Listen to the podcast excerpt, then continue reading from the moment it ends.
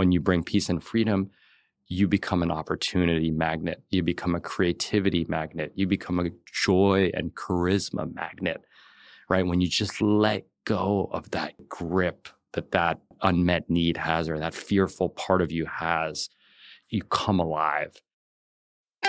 What's next? This is a question we're all having to ask and answer more frequently. I'm Jenny Blake, your host of the Pivot Podcast and author of Pivot The Only Move That Matters Is Your Next One. For show notes from this episode, visit pivotmethod.com slash podcast. If change is the only constant, then let's get better at it. Here we go. Welcome back, everybody. I am so delighted to be here in person today, recording in New York City with my friend Khe Hy. Khe is the founder and CEO of Rad Reads, an online education company helping professionals lead productive, examined, and joyful lives. Khe is the creator of the 10K Work Productivity Method and teaches the popular cohort based course, Supercharge Your Productivity, which we'll talk about today. He provides guides, trainings, and coaching for a rapidly growing list of people to help them gain back free time, scale their impact, and make their own dent in the universe. Khe was last on the Free Time podcast, and I'll put that link in the show notes. And before he founded Rad Reads, he spent 15 years working on Wall Street. He was named one of the youngest managing directors at BlackRock, and he's been called Oprah for Millennials by CNN, which I love. Khe, welcome to the show. Thank you so much. It is so awesome to be here and to do this like real serious. I know. In the studio. This is our first time meeting in person. Though, of course, we've jammed for the pod and we've had catch up calls before and after that. How is it being back in New York City?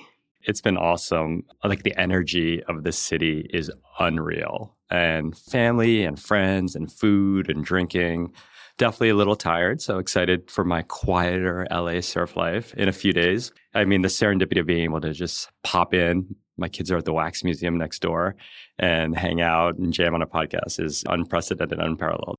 I love it. I love it. And I told you I'm going to take you for a dollar pizza slice. Yes. After this, around the corner. It's so yummy. Take us back to your decision to leave BlackRock because I get asked that a lot of my decision to leave corporate. And I'm curious if you can just take us to the moment where you're contemplating giving up this big, fancy job with probably really good salary and benefits. How did you know that it was time to let that go?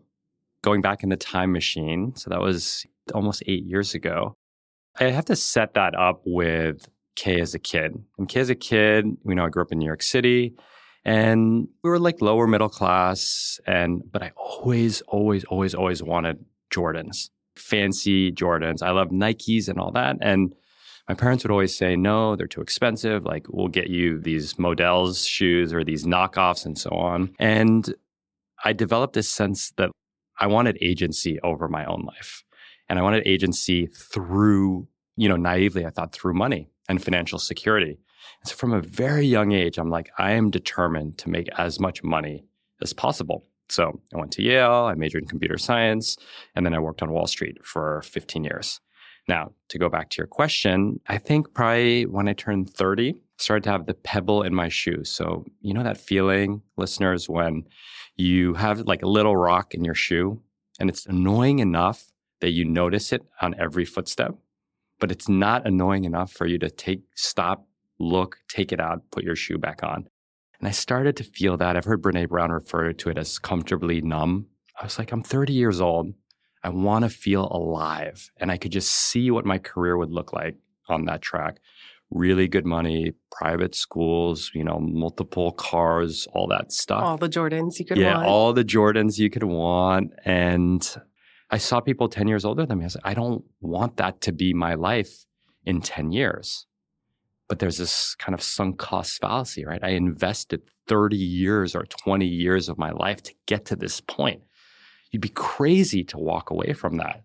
And I think it really came down to like that feeling of aliveness. Like I want to wake up every single day and feel alive. It just wasn't going to happen for me in a corporate role. The second was a feeling of alignment with like the things that I cared about. I could talk more about that, but I didn't feel in alignment working on Wall Street for a few reasons.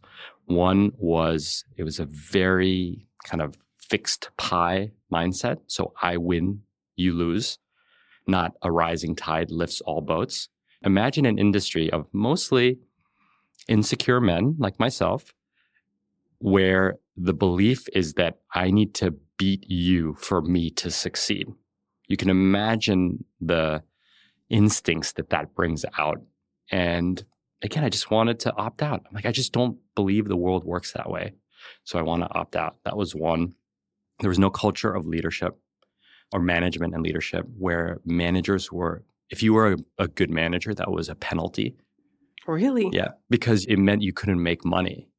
Wow. So you were a moneymaker or you were a manager. In their eyes, it was impossible to be both. Again, zero sum thinking. Mm. I thought that was just ridiculous that you were penalized for being a good manager. One of my reviews, they said, You're doing really well, but you spend too much time managing your team. Too much time managing my team. What are you talking about? And then I've always been a tinkerer and I love the internet. I love creating things and coding little projects together. And just for as creative people on Wall Street say they are as an industry, they're still emailing themselves documents and attachments and all that. And there was just a dearth of creativity. And this is right when kind of the iPhone came out and social was starting to take off. And I'm like, there's just got to be more out there. I didn't realize you grew up in New York City. hmm What Right. 14th Street and Avenue A, right no by way. NYU. Yes. I've always felt that that would give a young person so many unique skills to grow up in the Mm. city. Do you feel like you got, I don't know, some kind of superhero collection of traits from growing up in such a densely packed place? And a little gritty too. You know, I'm 43. So New York in the 80s and early 90s was a very different place. It was definitely like less developed, less safe, like I think much of the world. And there are even books written about 14th and Avenue A, these types of areas. I mean, the motorcycle, City. Alphabet City, and, and all that. I think that you were exposed to a lot. I really think back, like you just sit in a New York City subway car. You might have a billionaire on one part of the train and someone who's struggling financially on the other part of the train, and everything in between fashionistas and architects and all that. So, diversity, it felt like being at the ground zero of diversity, socioeconomic and racial, and, and all different types of diversity. So that was one. We lived a very sheltered, my parents were very strict. So we weren't like going to clubs and the movie kids, and that wasn't the New York life that we had. And the third one is one that I've been thinking about recently was, you know, when you were middle class in New York in that time period, it wasn't uncommon to get mugged or jumped as a kid where basically kids who are a couple years older than you would like steal your backpack or take your wallet or things like that. And that happened to me a handful of times growing up, which is now like a studio apartment would be, you know, thousands of dollars in those neighborhoods.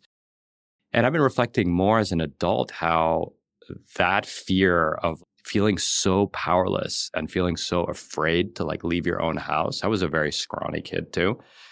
Really motivated a lot of my professional drive because it was from a place of like, I never want to go back to that again. And I never want to put anyone who I care about in that position ever.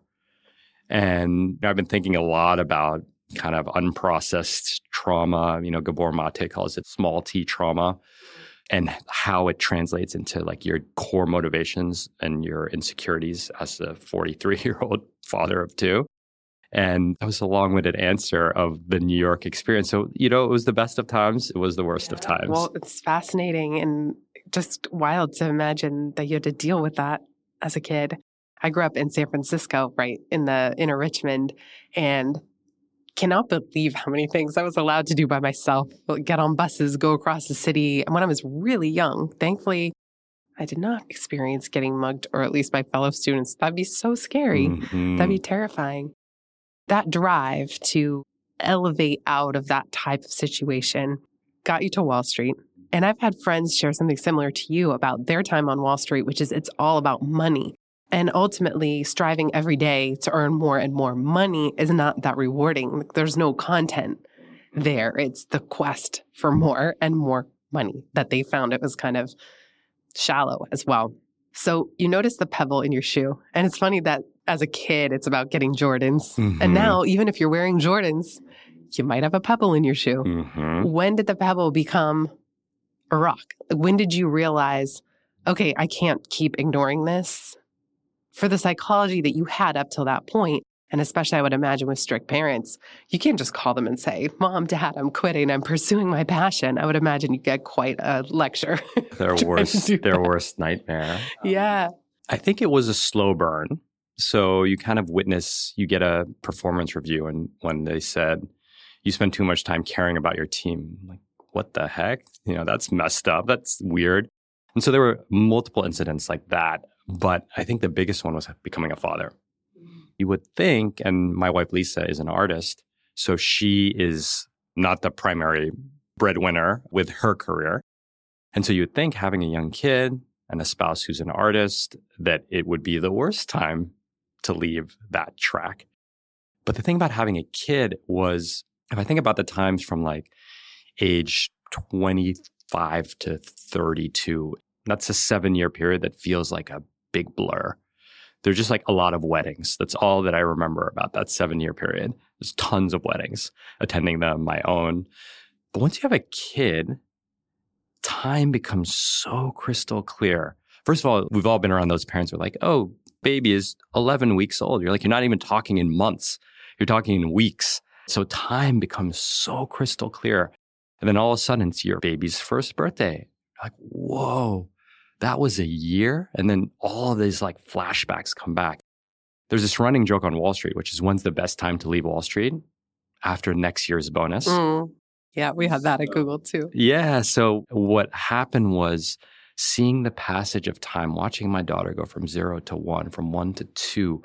Oh my God, it's been two years. And I still go back to the office eight years later and the same coffee stain is on the rug and the giant bag of Costco almonds is like in the snack tray area. It's like, wow, it's been eight years and not that much has changed. And so seeing that, and I have this kind of long lingering fear of mortality and the eternity, the eternal nature of time. Kind of was like, whoa, time is moving really quickly. And having a child made it crystal clear that you could snap your fingers and 10 years would go by. And I was refused to let that happen. We'll be right back just after this.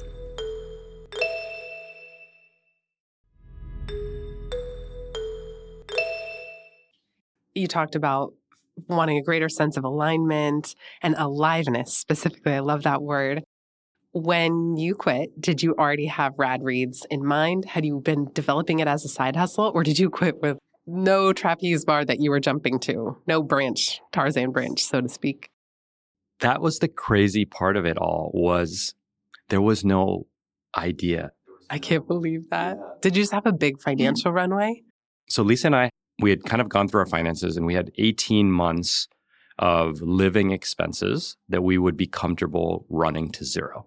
Amazing. So I always joke that that was the angel investment in myself, where there's a 99.9% chance that you incinerate the money and a 0.01% chance that you'd have something spectacular come out of it.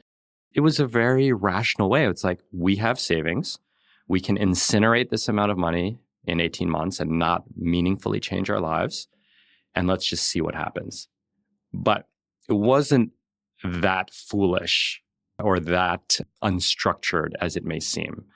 Because the tinker in me had been trying stuff out for probably five to seven years, like not like full fledged businesses, but I started a culture blog about the New York City downtown scene of arts and food and music.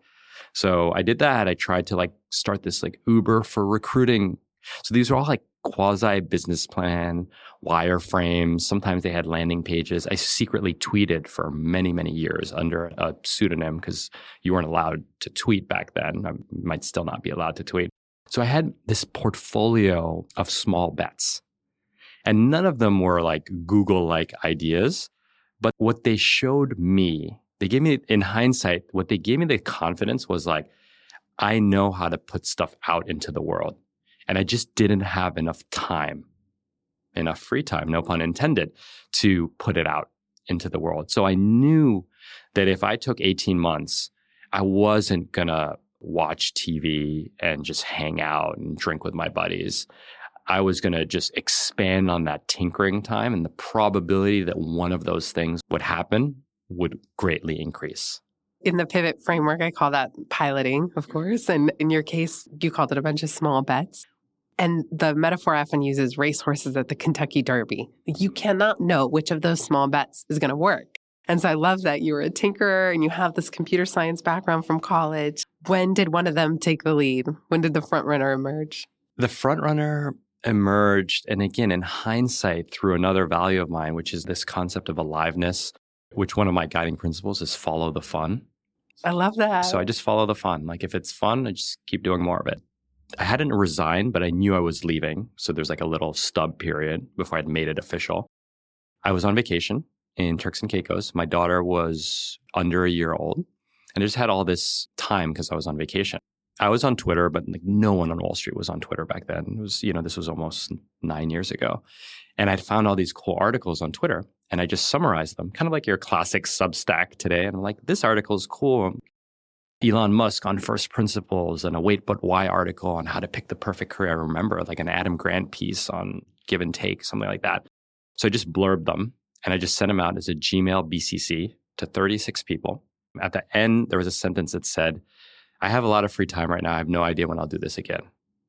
And 36 people wrote back, This was so awesome. When's the next one coming out? And it was just link blogging. It was early for its time. Everyone does that now, but eight or nine years ago, it was early.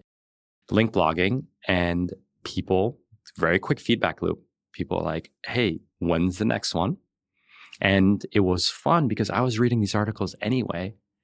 And I felt this writer in me emerging, but I didn't identify as a writer. You know, as a computer science finance guy, like I'm not a writer. I'm a numbers person, right? The identity. They were four sentence paragraphs, but they were forcing me to write. And I saw my voice starting to creep out and like my opinions starting to hide behind this like summary, like this cliff notes of this article. And that was kind of that first thing that just started to realize like, whoa, this is fun it's adding value to people and the snowball started to kind of roll down the hill.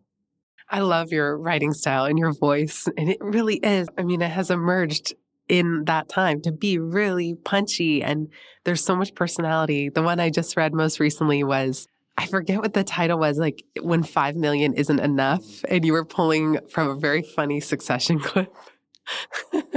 when they said it was with brother Greg, mm-hmm. cousin Greg, cousin Greg, cousin Greg. He says five million. It's your worst nightmare. Yeah, not too much money to work again, but not enough money to live your life, or something like that. And it's fun that all came from a tweet. And yeah, you pull out dialogue. The sentences are short and punchy, and you bring them to life in such a unique way. Rad reads everybody. If you're not subscribed, I highly recommend you've been doing this now for so long, and I know that the audience, like you said, it keeps snowballing. I have followed a similar format of curating, and every now and then I lose steam because I'll think everybody's doing this now. Just like you said, I used to do something called Weekend Coffee Talk, and I would collect all the links at the time. This is 2013. It was for mind, body, and business systems at the intersection of mind, body, and business. Funny to yeah, look back at our I old know, right? framings and stuff. And I wanted to give people fodder for coffee talk, that they would have interesting articles or snippets to read. And now, a decade later, sometimes I just lose steam of curating. Is this doing anything? Am I creating any assets or am I just kind of regurgitating what's out there? Do you go through cycles like this? Because you've been remarkably consistent as well. So, how do you stay motivated? And do you ever think about changing up the format of Rad Reads given how long you've been doing it. Yeah, um, I think about this a lot. And this is where follow the fun becomes kind of a very clear test. So I had a podcast for a year, a couple years ago, like three or four years ago, committed 52 episodes, and I did it 52 in a row. And I lost interest in it. And I'm quick to cut it off because entrepreneurship to me is a vessel for aliveness. And you know, some people would say it's a vessel for money. And like to me, it's a vessel of aliveness first, and the money will follow. that doesn't mean that whenever I hit the proverbial resistance that I just like call it quits, right? But aliveness is a test. So if you take the newsletter, for example, I have a team that writes it for me now. But the aliveness part is that essay where all week I'm like, what weird thing did I stumble upon on the internet that I want to write about, right? Like I wrote about Costco pants the other day, right? Oh, yeah. I love that one. And that is like this weird I use Costco pants as this gateway to talk about the dissolution of the ego, right? Tell us what you mean by that. This is a line from a comedian named Sheng Wang, and he says something like, you know, lots of people say that they don't care what people think, but the true test of whether you don't care about what someone else thinks is if you're willing to buy your clothes at Costco. He's like, that is when your ego disappears and you give your middle finger to the rest of the world.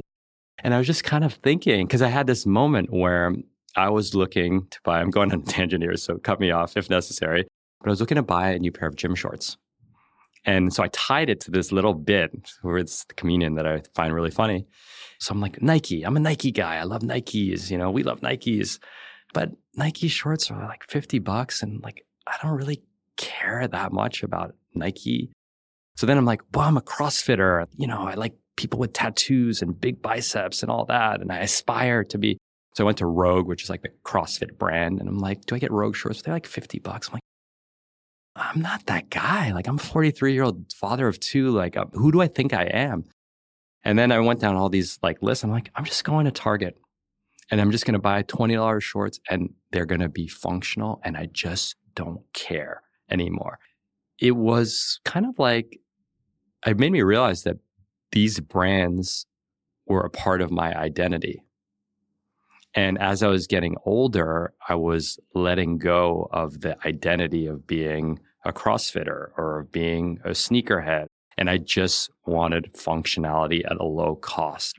I found that extremely freeing because you could extend that metaphor to something like aging, where like there are many ways that we all fight aging in all different ways, shape, and form. And that's an identity of youth that we're all trying to hold on to. And it causes a lot of pain by holding on to that identity of youth. Just like you have a lot of pain when you're like, I'm a CrossFitter. And then one day you're like, you're not a CrossFitter. That little snippet, it literally was a YouTube short about Costco pants. I happened to see it live. So it had resonated when I saw him live. It kind of took me down this rabbit hole of what identities are we clinging to, right? You asked me about consistency. I'm a consistent person, but sometimes I wonder is that an identity that I'm holding on to too much? Because culture celebrates consistency. What happens if I don't want to be consistent anymore? Do I not become celebrated? That can hurt. That can be debilitating. So, a long winded answer to how a revelation of Costco pants and not giving of what people think can take you down this like wow like this is about aging this is about respect this is about consistency it's just a different packaging well that's something i love about your work and i think one of your taglines is even come for the productivity stay for the existential right? I've really appreciated the writings you've done on even comparison to other people because you mentioned those brands and how we might associate brands or what brands we wear with our identity and then that also goes with comparison. It's easy to compare in any area of life, not just what basketball shorts you're wearing, but your business, your income. And so I love how you are always digging to these pieces of identity and what's deeper. One thing that you told me before we hit record is that, you know, one of your flagship courses is Supercharge Your Productivity. And you said, and yet there's so much noise. Productivity isn't just about how to get more done, that there's actual things we need to uncover about outdated ideas about identity. And you mentioned in particular people pleasing as mm-hmm. something that gets in the way of productivity. And so I would love for you to make that connection for us. What does people pleasing, as I've talked about that many mm-hmm. times on this show, have to do with productivity, or rather, how does it get in the way? I'm going to circle back to that. I want to introduce this concept called the five whys, which every listener will enjoy and should try to apply it in some part of their life. And the reason I bring it up is the first, as the course is called Supercharge Your Productivity. It doesn't get more, and I don't love the name, like more tech broy than that, like supercharge. Right, ah, right. You can see like Captain America, like For peak performance. Exactly. And yeah. for those of you who know me, I'm a much more slow. I'm like a turtle when it comes to productivity. Like I like tools and stuff, but I'm very slow moving in a lot of things. But anyway, we have this course, and I get someone in the hot. We call it the warm seat. Get someone on the warm seat, and then I ask them, "Why did you take supercharge your productivity?" And they'll say something like, "Because I'm really poorly organized, or I waste a lot of time." And then I'll ask the question again, "Why is it important that you not waste time?" They'll say, "Well, because there's a lot of things I want to get done in my life." And then I'll ask the question again, "Why is it important that you get done all the things that you want to get done in your life?" And we'll keep going down to we call it the fifth why. 80% of the time, the fifth why is accompanied by an explosion of tears because it usually revolves around a few common themes. One is a sense of unlovability. So if I'm more productive, I'll be more successful and therefore I'll be more loved by my peers, by my friends, by my parents often. A lot of it is my parents. This kind of idea of conditional love where like you're only loved if you achieve and if you don't achieve, you're unloved. So lovability is one. Fear is another one. That's a big one for me. For me, it's like if you're not productive, then everything could be taken away from you and you'd be back that little kid that got mugged as a 12 year old in the East Village. There is another one of relevance, like ego death, which is like this life is so short and no one will remember us when we're gone. So we must extract as much output in this short life we have. I bring up the five whys because it draws that connection. Because, you know, come for the productivity. You think you're like, oh, I'm to like learn how to use a text expander and then like build like a fancy dashboard and maybe learn some getting things done. But then you leave, you're like, oh, dang, I have a fear of rejection because I feel unlovable. I have this starting assumption that my love is conditioned on my achievements. I didn't realize that.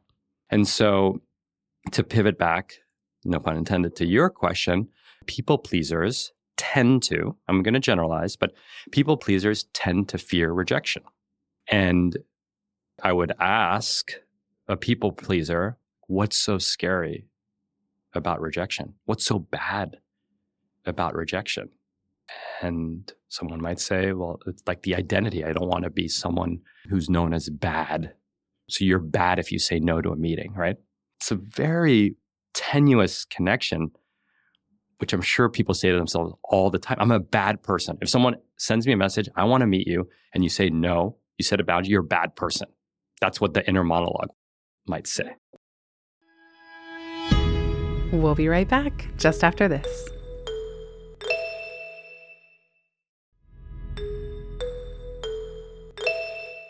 I find the ones that are the hardest are right on the line where maybe that person that wants to meet you is an intro through a mutual friend or someone that might be beneficial kind of on paper networking wise but at that time or at that point in your life it just needs to be a no. Sometimes those are the ones i lose sleep over where it's not clear cut. And i don't know there have been some cases where i can look back and say sort of closes a door on certain relationships it's like saying no if it's no to a big thing that's the last i'll hear from Mhm. someone sometimes Yeah. It's a powerful one because that gets into this concept of scarcity, scarcity based thinking or the scarcity mindset, where I would challenge in that example, where if someone said, You saying no to me now closes the future door of opportunity, there's a strong part of me that says, If that's true, then you're not an important part of my life or an important part of my business. And I think we all know that intuitively, but again, I'll put myself back in that situation where when I do fear for my own safety, right? Again, it's like a proxy, right? It's that little boy that like feels very scared. But that boy will show up when there's like a bad proposal in front of me that like, ah, you could do it for the money, but you're gonna kind of be pulling your hair out and you know this is a difficult client to work with, but it's a good amount of money and you don't know when that next check's gonna come. Take it, sign the contract, sign the contract. If you can connect that, in my case, that young boy being like, he's the one that's pushing you to sign the contract, But the more mature or awakened Khe is like, no, you don't, don't need to sign the contract because young man, like you're safe. We're good. We got you. We remember what happened, but this contract's not going to change those feelings, right? So you can start to see that this scarcity mindset. What happens if I close this door forever? I try to remember that if I close this door forever, that doesn't mean that a hundred more doors won't open in the next year. And they always have. I love that. They always have. That one door is really, it's one door of many doors. Yes. And there's that trust. If that little boy is still in the driver's seat, you're not operating in the land of business and the land of relationships from a place of trust. You're operating from a place, for a very immature, like age wise place of fear and scarcity and not enoughness and lack. That's why we love that five whys exercise because it can take something hyper pragmatic, like I want to be more organized, and really tie it to some kind of core fear or core unmet desire.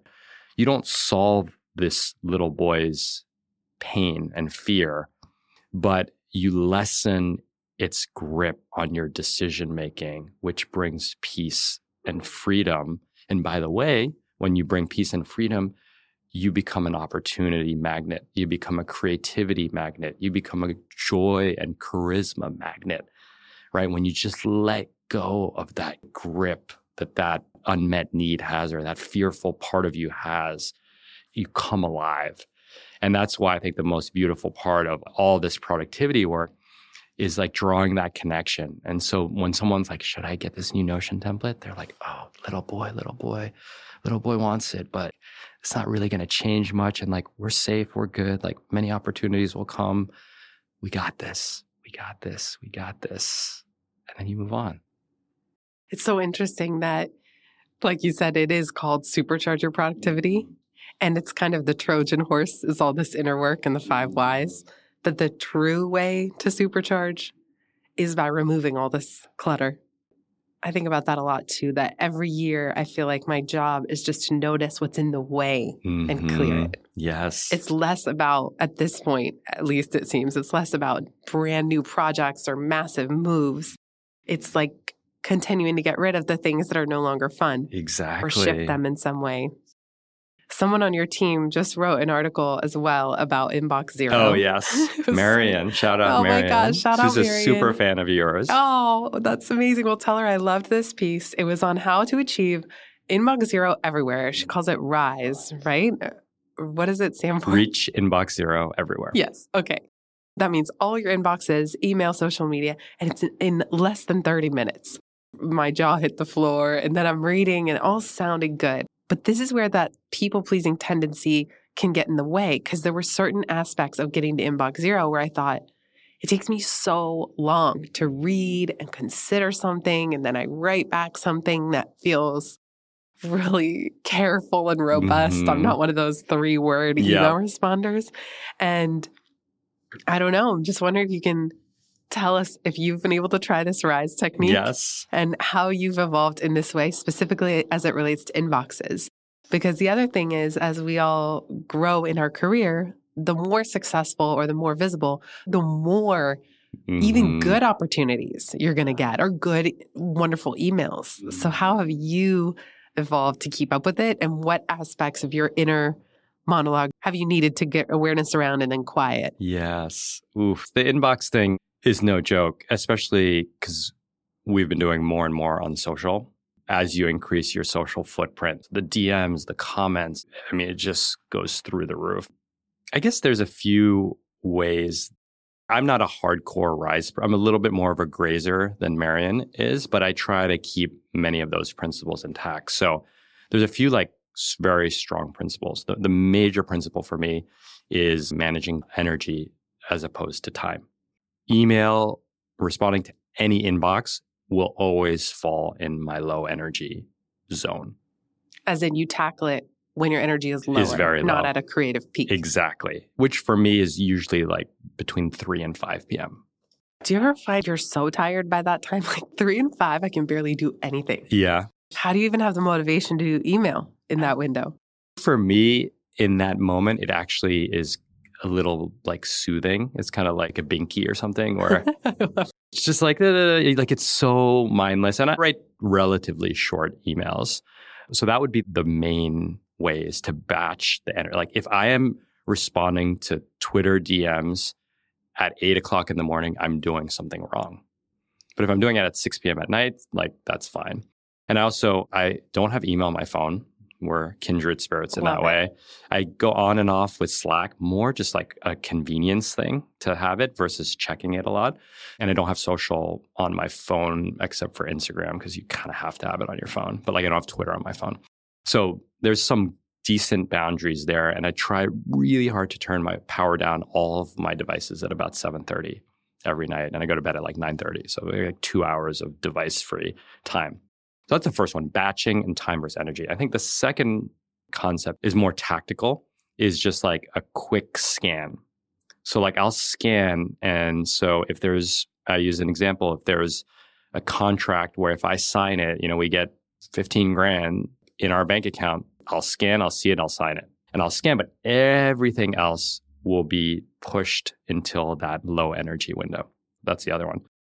The third concept is to minimize, to me, cognitive load, like having to think about too many things, makes me unhappy. So I, I, try as best as I can to minimize cognitive load. For that, what I do with messages, and it's a little bit longer to do, but any message that is a semblance of a task, so in your example, like requires more than five minutes to respond to, I archive it and I create a task for it. And then we could get into different task management philosophies, but it's like if you need to write a 10 minute email, to me, that's not an email that's a task. An email is like, are we meeting at this time? Like, you know, did you get this yeah, document? Like, it's communication. It's not making like important decisions, mm-hmm. right? That's a task. And then I'm going to like schedule it in my day or like prioritize it according to other things. So, those are like a few ways that I would incorporate Rise into my workflow. Cool. So, we're going to experiment with slotting inbox management to a low energy window with the five whys. If you could leave listeners with one other experiment to try, maybe related to supercharger productivity, or it could be just something you're experimenting with now after mm. listening to this, what would it be? It's going to sound so crazy. Those are the best ones. I was going to say every day, but let's start small. Twice a week, take a piece of paper and a pen and go somewhere quiet and reflect on a question, a question about your life, about your business, and just write for yourself, not to publish. And you could ask yourself again, like, what is the pebble in my shoe? You could ask yourself like a future casting question, like, if everything went great in my life, what does my life look like in 10 years? Right. You could ask a question about your relationships, like, who are the most important people in my life and am I showing up for them?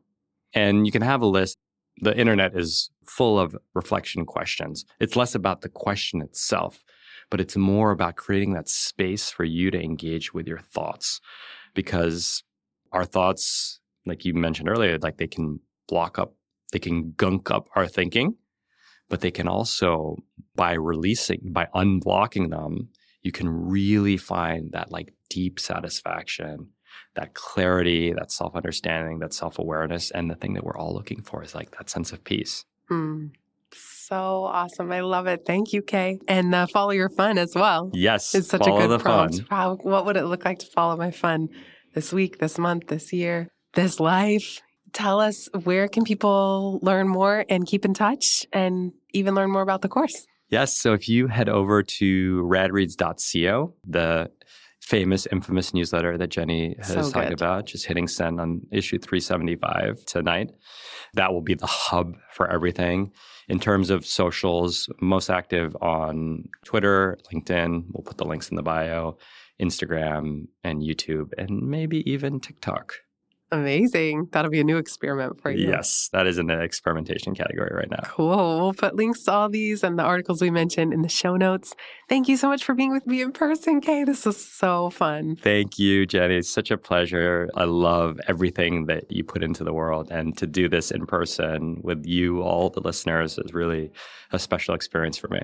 Right back at you. Big thanks, everybody, for listening. Thanks.